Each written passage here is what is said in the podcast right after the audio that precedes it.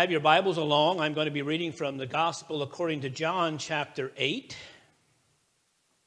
31 through 36. Your Pew Bible, it's page 890. 890. John chapter 8. Excuse me. John 8, 31.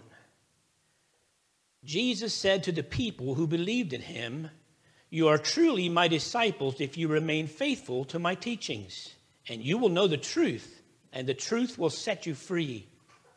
But we are descendants of Abraham, they said. We have never been slaves to anyone. What do you mean you will be set free? Jesus replied, I tell you the truth. Everyone who sins is a slave of sin. A slave is not a part, a permanent member of the family, but a son is a part of the family forever. So if the son sets you free, you are truly free. God add his blessing to the word today, to our, to our hearts and our reading. Freedom, freedom, true freedom. It's interesting that today, that's July 4th, and I want to ask the children, what is so significant about July 4th, aside from fireworks? Bethany, what's so.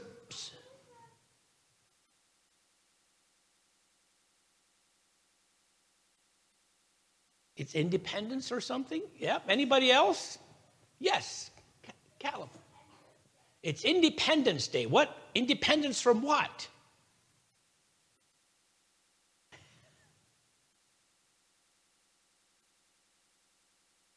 from England's rule up until that day, July 4th, 1776. I always thought that that's when they signed the Declaration of Independence. Did you know it wasn't signed until August the 2nd? But it was the day that the, the 13 colonies, I believe, ratified the Declaration of Independence. They said, We are no longer under the rule of England. We are going to be our own nation, our own country.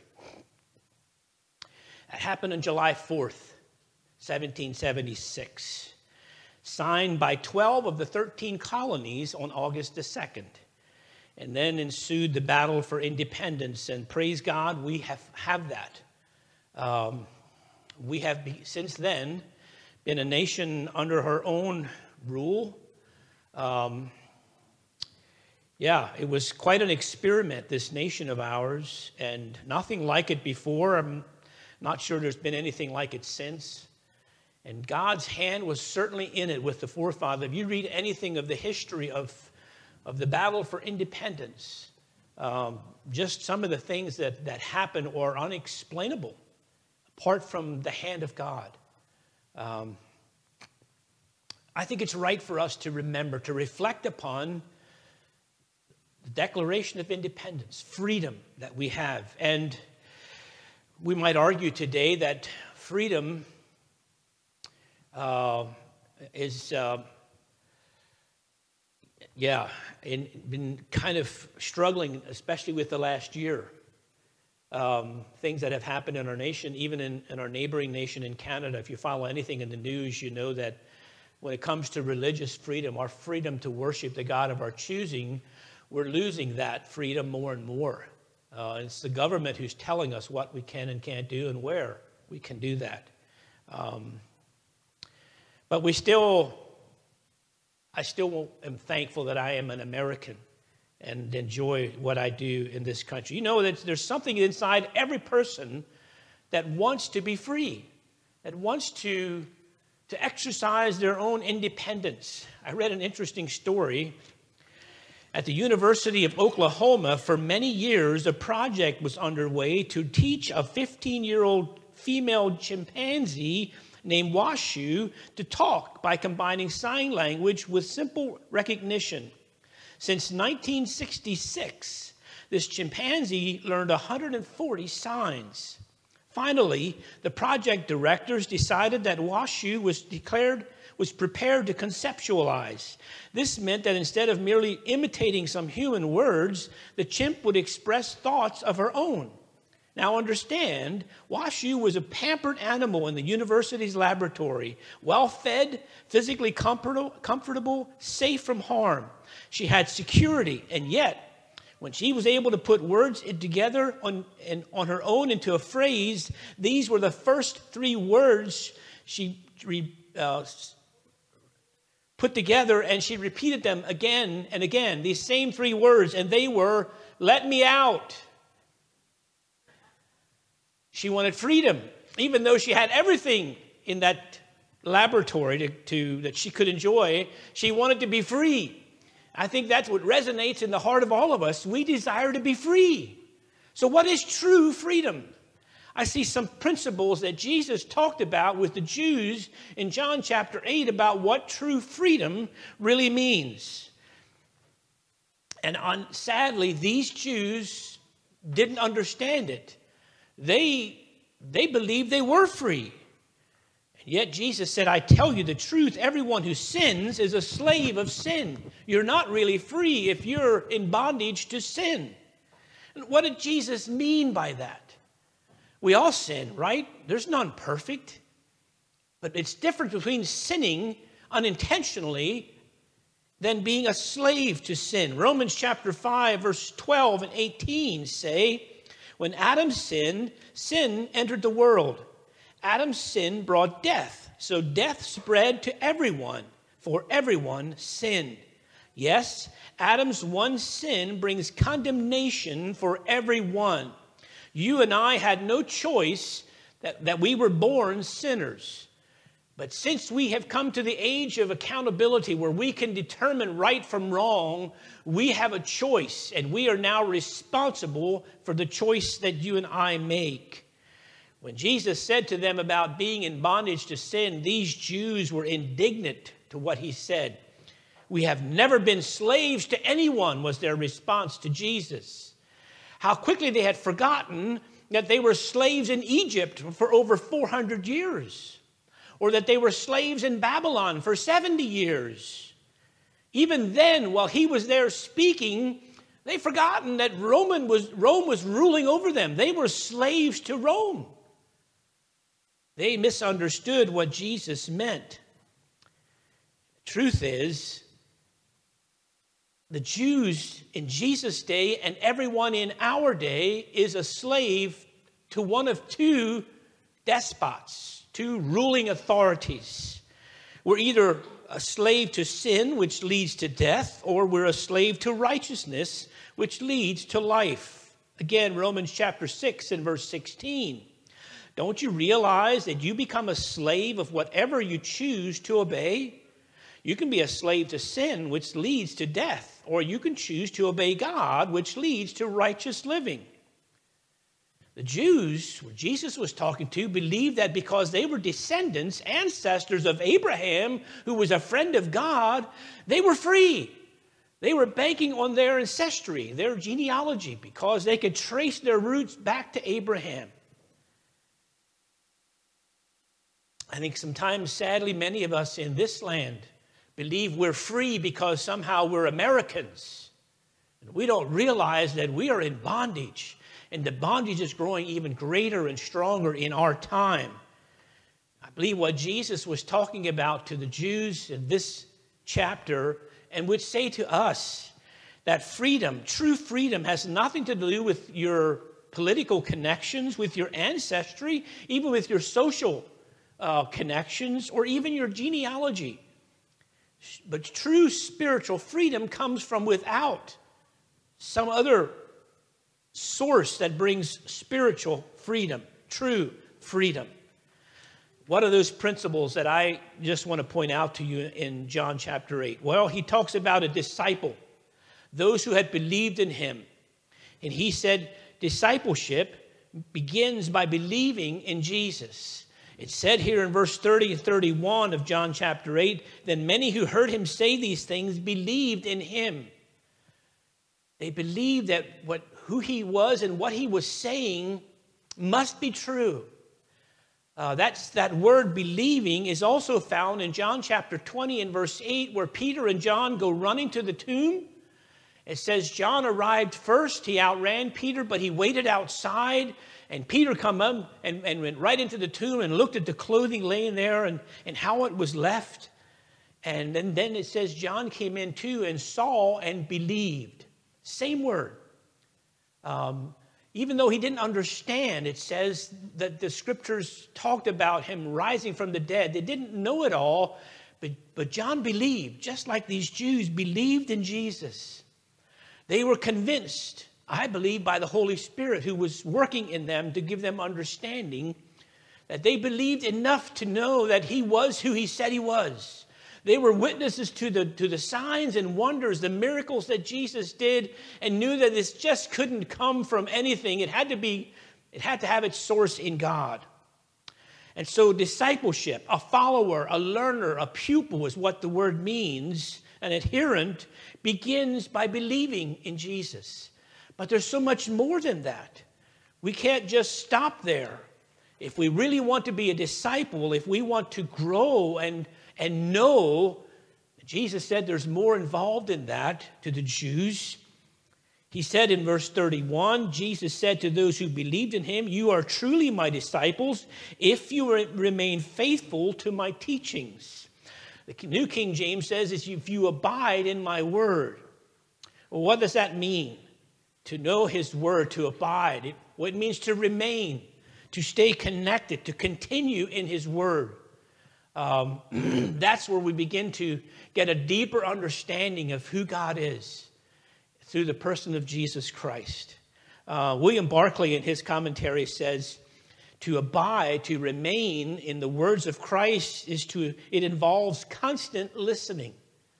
In other words, when we come to believe Jesus is who he said he was, and we, we accept that by faith, that's just the beginning of our transition, our transformation into um, holy holiness and holy living.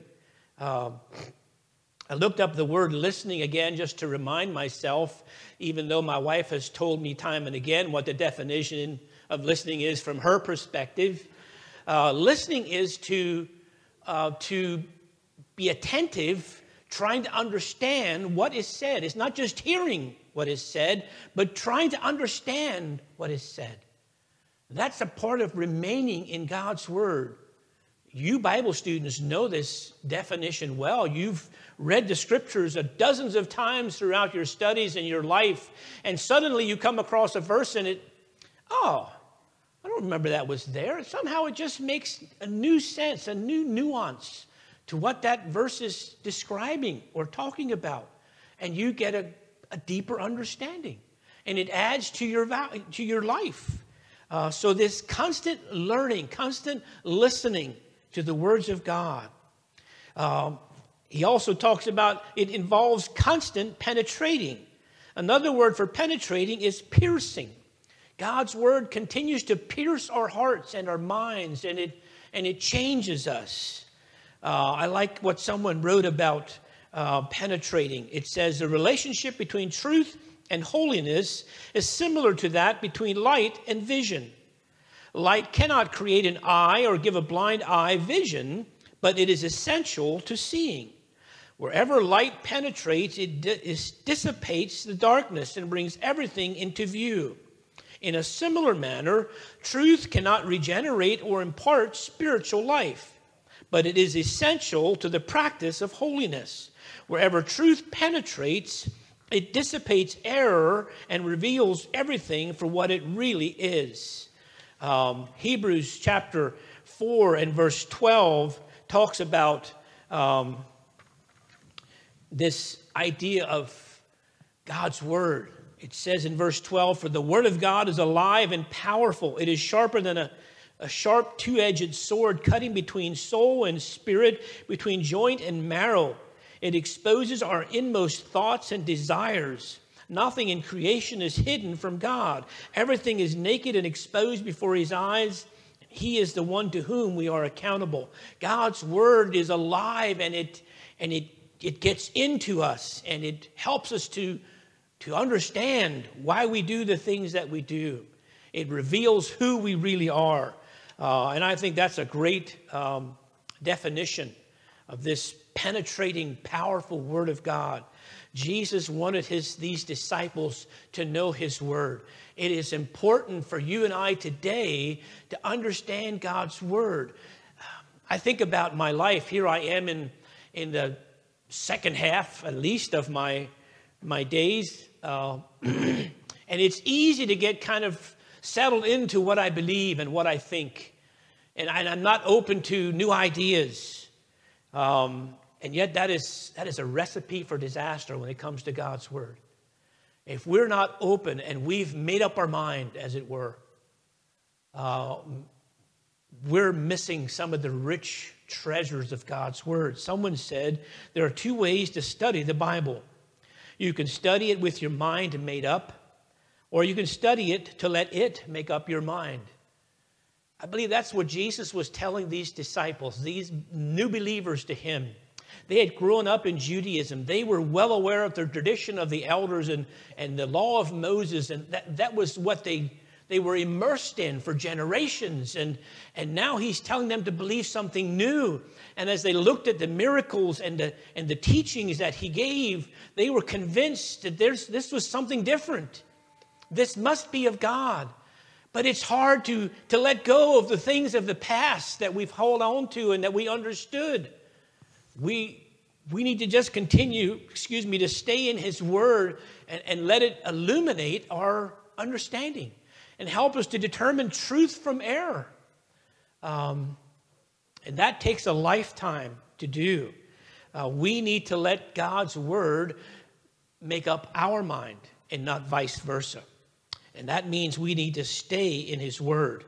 Um, I found it interesting that um, Timothy, uh, not Paul, in his second letter to Timothy, when he was nearing the end of his life, asked Timothy to, to bring what he needed there in prison.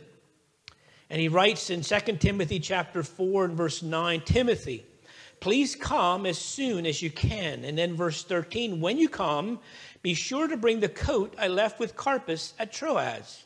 Also, bring my books and especially my papers. Charles Spurgeon says this Bring the books, especially the parchments, the Apostle Paul during his final imprisonment, imprisonment. Can you imagine, Charles Spurgeon says, Paul has been to heaven. He wrote most of the New Testament. He has seen the Lord, and yet he wants books. I think there's a principle, there's a lesson there to be learned, even for us. The value of learning to, to stay connected with God's Word. We, I'm afraid, are comfortable where we are, we know God's word enough to be dangerous or enough to feel as though we understand it all.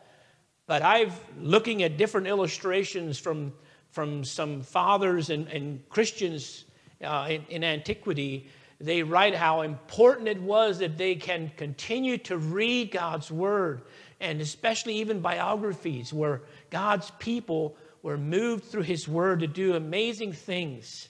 Um, There was a book written back in the, in the early 1800s called The Royal Path of Life. It was written by two Chicagoans, but it became a popular best selling book because it had some little, little uh, quips and bits of wisdom about life. And these are four things in, in concerning reading and the importance of it. They say there are four classes of readers the first is like the hourglass, with their reading being like the sand. It runs in and runs out and leaves no vestige behind. A second is like a sponge, which imbibes everything and returns to the same state, only a little dirtier. A third is like a jelly bag. I'm not sure what a jelly bag is, but, but allowing that all that is pure to pass away, retaining only the refuse and dregs. The fourth are like workers in diamond mines, who, casting aside all that is worthless, obtain only pure gems. Well, I can understand that. When we dig into God's word and we begin to, to mine the riches of his word, boy, we're ready to just lay aside those things that have no meaning. Paul said, I lay aside all those things behind. I count them as worthless for knowing Christ. The other thing they said was one's reading is usually fair index of his character. A man is known, it is said, by the company he keeps. It is equally true that a man's character may be to a greater extent ascertained by knowing what books he reads. You cannot afford to read a bad book, however good you are. You say the influence is insignificant. I tell you that a scratch of a pin has sometimes produced lockjaw. We think that sometimes, well, the things we look at really aren't going to leave a, a lasting effect. You know, we, we know what we believe, it's just entertainment. And these writers are saying, boy, be careful. Even a pinprick can lead to lockjaw, to blood poison if it's left unchecked. They say, they say inferior books are to be rejected in an age and time when we are courted by whole libraries, and no man's life is long enough to compass even those which are good and great and famous, why should we bow down at puddles? And then, lastly, to read with profit. The books must be of a kind calculated to inform the mind, correct the head, and better the heart. These books should be read with attention and understood and remembered, and their precepts put in practice. It depends less on the number than quality. One good book, well understood and remembered, is of more use than to have a superficial knowledge of 50 equally sound. Um, boy, I just thought that was, that was powerful wisdom and, um, yeah, a suggestion to us about the importance of being well read and studied in Scripture. And then lastly, Discipleship leads to true freedom. Uh, again, William Barclay. This true freedom through discipleship, through learning God's word, listening to his word, putting it into practice in our life, brings, gives us freedom from fear. The Bible says, perfect love casts out fear as we come to know who Jesus is. And I was so impressed last night uh, at our, our, Saturday night worship, we had communion time at uh, the camp meeting, and some of you were there. And Rick Martin was sharing, and he had a, a picture of the, the Old Testament tabernacle and went through the different spots as they came into the tabernacle toward the, the Holy of Holies, the priest. And just the, the connection between those different spots with, with how Jesus fulfilled completely what the Old Testament tabernacle was all about. And it was, he painted just a beautiful picture of what Jesus meant and how we are welcome to come into the holiest of holies since Jesus died on the cross and that veil was rent. And he shared something that I hadn't read before that it's believed that that veil that was in front of the holiest of holies was, was four inches thick of, of this material that was woven together it is said, according to Rick, that two oxen could not rip it apart. And yet, on the day that Jesus died, when the earthquake happened, that veil was rent from top to bottom by the power of God.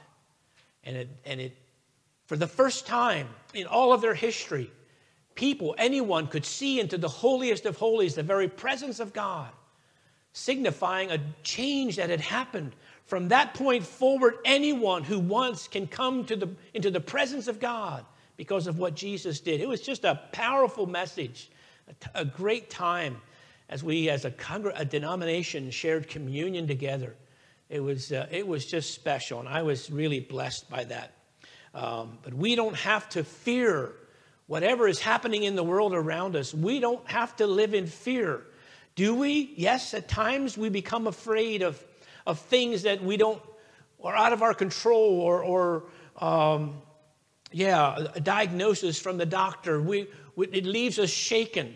And yet, when we pause and stop and think, you know, we say, you know what? Our God is still in control and still on the throne, and He can be, he can be trusted. He knew these things were going to happen before we were aware of them. So let's just pause and not give the enemy any more um, power than he already has over our life and say, you know what, Lord, we trust you. No matter what, you are a good, good father. And you have proven yourself to us again and again. And so we don't need to be afraid. True freedom delivers us from fear. It also brings freedom to our, for, from ourselves. Um, we don't have to be in bondage to, our, to the, the God that we make or choose. We can be free from our own um, old man, selfish desires. We can bring free, be free from other people, what they think of us or say about us doesn't need to phase us. We are free from that when we, as a disciple of Jesus, know what his word says, what his promises are to us, you and I. It also brings freedom from sin. Uh, when we know uh, Jesus Christ as he has made himself known, we can walk in, in victory and freedom from sin. That's what true freedom is and what it brings. It tells us all about the life of Christ, why he came, why he lived, how he, how he lived among us, and how he ministered on those uh, years as he, as he walked the dusty roads. I'm, I'm encouraged when I think of, I believe it was the words of Philip the, when Jesus there in the upper room was giving them some last directions about what was going to happen. And, and he's saying he was going away. And Philip says, Show us the Father, and that's sufficient. That'll be good enough for us. And he says, Philip, have I been with you so long and you still don't know? If you've seen me, you've seen the Father.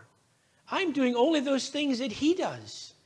Uh, so, and if you read the life of Christ in the Gospels and, and, and through the epistles, we become intimately aware of who God the Father is. Um, and that brings great freedom and, and comfort to our hearts when we understand what his life is about and his death, why he came to die. Um, that was his whole purpose. And he, even though it was so difficult, he asked if there'd be some other way. Said, Lord, not my will, but yours be done. And he went to the cross. And then his resurrection. Boy, if we understand that, we understand the power over sin and the grave. Jesus fulfilled that. And if he died and rose again, we who are in him have died and risen again, according to Scripture.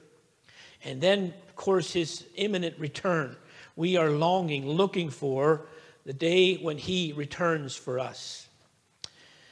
So I ask you, are you free? Do you really know what freedom is? Oh, we, we live in America. Of course we're free. We can do what we want. Can we? You, can you go out of these walls and do whatever you want? Do you know that it's a, it is a crime, even in a theater, to, to, to holler fire? You will be charged with a crime just by the words you say. In certain situations, we, we are governed by laws. Uh, and those laws are continuing to increase. Every year, more and more and more laws are added to the books that are regulating our life. Are we free? Oh, I think in comparison to some in other nations, we're free. But I have to believe that there are some, maybe even sitting here, that are less free than others who maybe even are in prison for their faith. We imagine that we're free because we can go out and, and make some decisions about life, but we've never encountered the living Christ, and, and hence we are not free.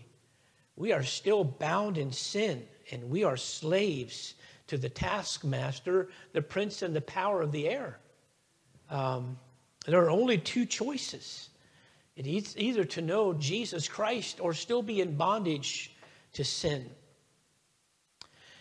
And, and true freedom begins, yes, it begins with knowing Jesus and surrendering our life to Him. But it's a continuing uh, thing. It's sanctification. It's growing deeper in, in our knowledge and our understanding in our practice of who Jesus is and His words. Jesus said to these disciples here in John chapter 8, If you continue in my words, then are you, you are my disciples and you shall be free. And then he talks about the Son. The Son makes you free, you will be free indeed. Um, in those days, they understood the idea of slaves. They had household servants. And yes, they may have eaten of the same meal that the rest of the family ate after they served them and cleaned up and all those things, but they were never considered part of the family. And yet, Jesus, who says, I am the Son and a, and a permanent part of the family, if I make you free, you will be free indeed. Um, powerful words to the, to the Jewish nation who was hearing him teach and preach. Powerful words to us in our time. And more than ever, we as believers need to immerse ourselves in His Word and understand our freedom and, and to get to know Him even more. Then there's the idea of not only knowing, but obeying. We are called not only to know His Word, but to obey His Word.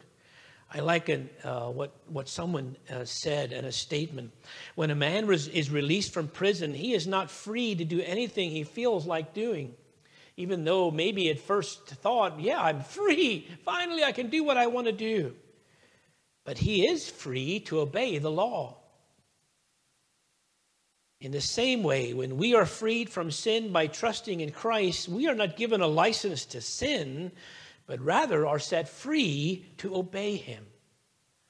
That's a great analogy. That's what true freedom is. God has, through Jesus Christ, bought our redemption, set us free, not to be servants of, of the slave master, Satan, but now we're free to obey him and to serve him.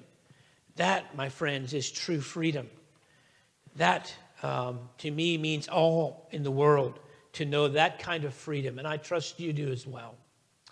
Um, I think it's right for us to remember um, those who said, you know what, we want to be free to worship the God we choose.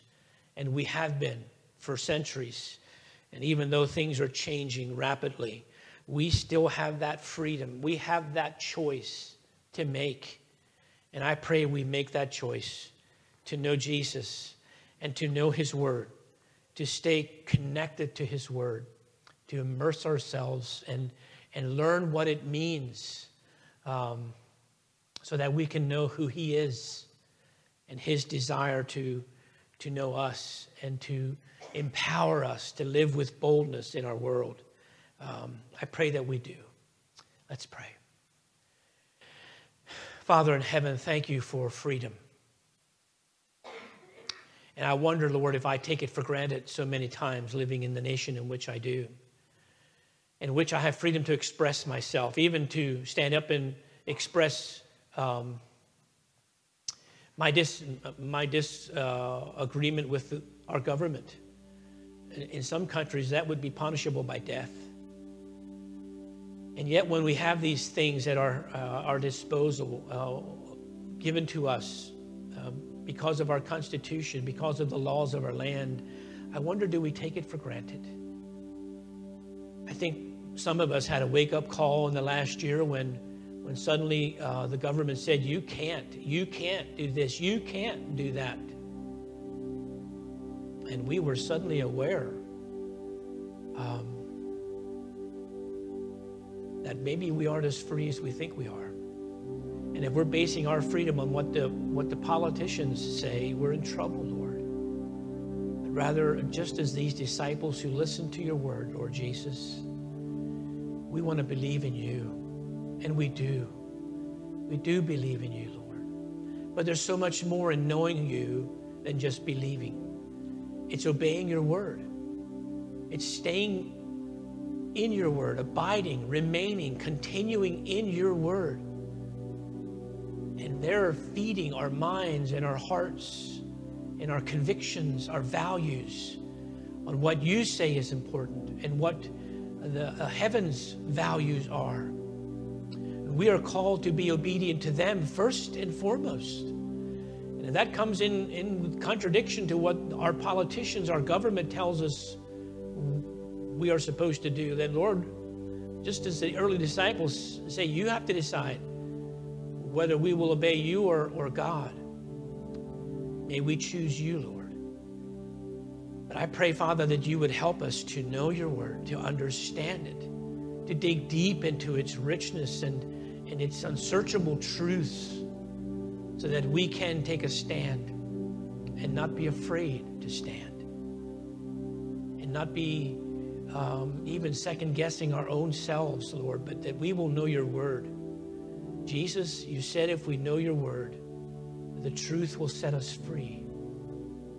Even though we have been declared free from sin, many of us are still in bondage to our old ways. Lord, I remember reading about how they train elephants and, and using ropes and, and a strong uh, secure anchor that they just can't break free from. And when that elephant finally gives up and surrenders, then all they need is a little stake. Just pound it into the ground, and with that rope, that elephant just feels confined. He knows he's tried to break free and he can't, so he gives up. Lord, I wonder if us, many of us are like that as believers. We've been set free, but we still feel the, the tug of that old rope. And we just feel we're feel like we're still in bondage. But you have come to set us free. And if we know your word and what your word says about us who are in Christ Jesus, that truth will indeed set us free. And then, regardless of what the government does to our physical freedoms, in our spirits, in our hearts, we will always be free as we stand in your word and let your word rule our lives. Lord, I believe it's so it's imperative, it's important, it's critical that we in this generation know your word. We are inundated with scriptures, Lord, and, and commentaries and good Bible teaching and on, uh, on YouTube and just wherever we turn, we can find it, Lord, at our disposal. And sometimes I wonder, Lord, if we use that as a substitute for getting into your word, for reading it for ourselves and allowing the Holy Spirit to just teach us as we as we slow down, as we take time to think about phrases and words and look up the definition. What do they mean? How does that apply to this text? And what is the context of, of the story that I'm reading? What's behind this all? I just believe, Lord, you want to you want to teach your children to know you, to walk in freedom. Your word says, Lord Jesus, if the Son makes you free, you will be free indeed. I thank you for that amazing truth, Lord Jesus. Help me to walk in that freedom, to not be afraid, to stand strong with conviction and boldness as your disciples did when they were under tremendous persecution. Yet they prayed and they and they, they experienced your power at work in them. May that same power be at work in this church, oh God, in the churches of our nation and our denomination. And may we stand strong uh, in your power, Lord, because you are the same yesterday, today, and forever. You do not change. Help us to know and to believe that, to stand in that with confidence I pray in Jesus' name. Amen. Amen. Let's pray. Lord, your word says that as any man is in Christ, he is a new creation. Old things have passed away, and behold, all things are become new. Lord, when we accept Jesus Christ, we are made free by the Son of Man.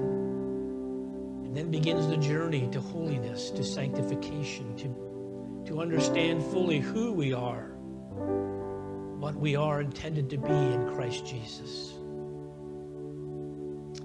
I pray, Father, as we leave this place and we celebrate our declaration of independence as a nation, that we would also celebrate our declaration of freedom from sin. That we have been translated from the kingdom of darkness into the kingdom of his Son, our Lord Jesus Christ.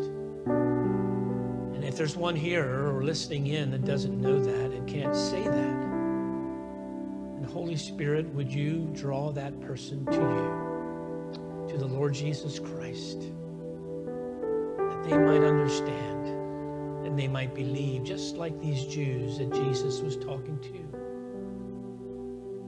They might believe and they might come to know him through his word. Help us to do that, Father to not become lax or, or slothful in our, in our study to know who our God is.